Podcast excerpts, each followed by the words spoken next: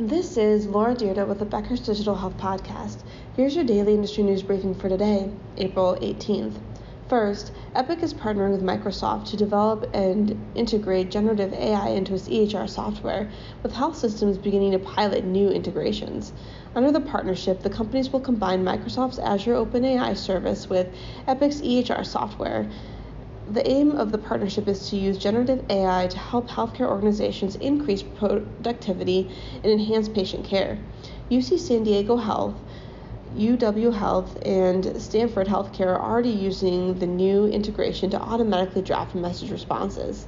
In addition, both companies are using natural language processing and interactive data analysis in Slicer Dicer, Epic's self service reporting tool.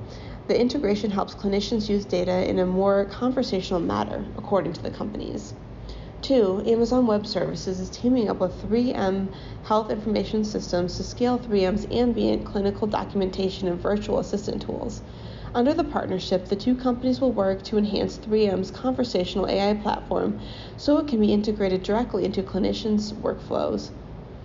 In addition, micro, er, in addition, Amazon Web Services will integrate its machine learning services into 3M's cloud based clinical intelligence tool to help it document clinicians' interactions with patients.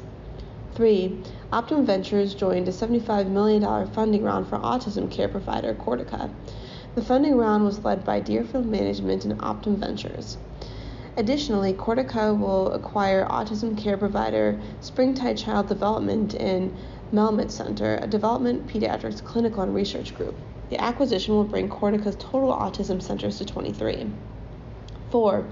Cleveland Clinic is partnering with Verizon to deploy private 5G network at its Mentor, Ohio hospital.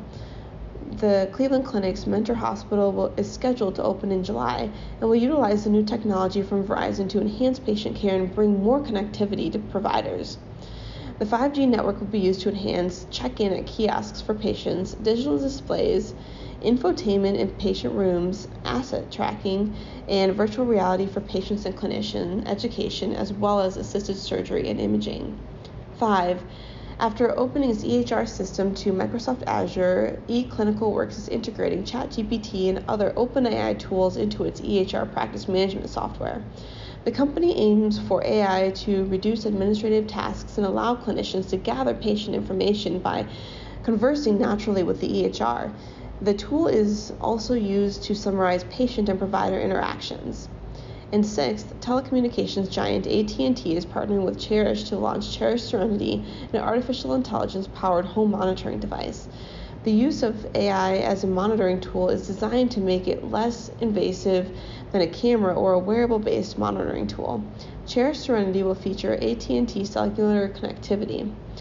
AT&T will send out the tool to older adults living in facilities such as nursing homes and healthcare providers.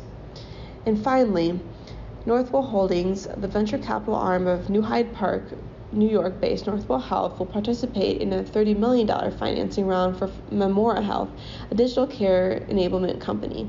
Memora aims to improve digital patient communication through the platforms that allows for SMS based messaging. General Catalyst led the investment round, according to an April 18th Memora news release.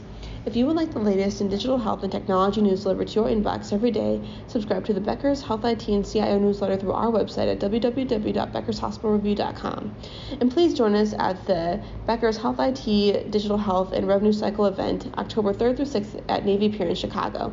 To learn more about the event, visit www.beckershospitalreview.com.